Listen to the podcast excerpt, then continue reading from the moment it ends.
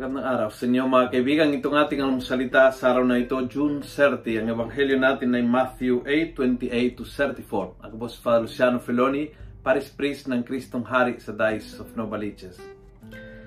Sabi ng ebanghelyo, The whole town went out to meet Jesus and when they saw him, they begged him to leave their region. Bakit nangyari ng ganito? Imbes na imbitahan si Jesus, siya ay pinaalis ng buong bayan. Well, ang kwento ng Ebanghelyo ngayon ay dalawang lalaki na inaalihan ng demonyo at pagdating ni Jesus ay pinaalis ang demonyo, nakiusap ang demonyo kung pwedeng papuntahin sa baboy at yung mga baboy ay tumalong sa bangin at nalunod at uh, nawala nasira ang hanap buhay ng taon. Kaya pinaalis si Jesus. Barang kumbaga sa taon na yan, yung pera is number one. Huwag mong galawin ng pera, okay tayo. Pero oras, Panginoon, na na-compromise ang hanap buhay, bye-bye, Panginoon. Magandang pagnilain Kamusta mga values sa buhay mo? Gaanong kahalaga ang Panginoon at gaanong kahalaga ang pera sa iyong buhay?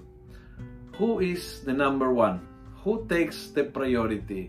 Mayroon bang times na pag na-compromise, kailangan pumili. Pumili ka ng pera kaysa Panginoon at ang kanyang iniaalay na values. May values kasi ang Panginoon eh may, may mga pinaninindigan kung ikaw ay nasa panig ng Panginoon. At minsan ito ay sagabal sa negosyo. Yes, sagabal sa negosyo kasi may mga under the table na hindi pwede.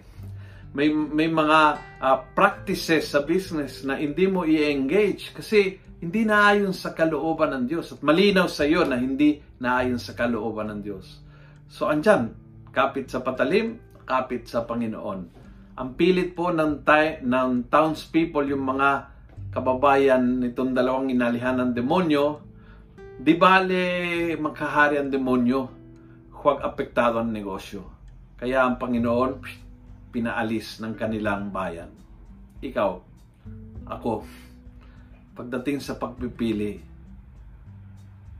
kung nagustuhan mo ang video ito, pass it on.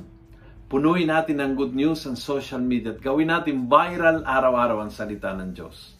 God bless.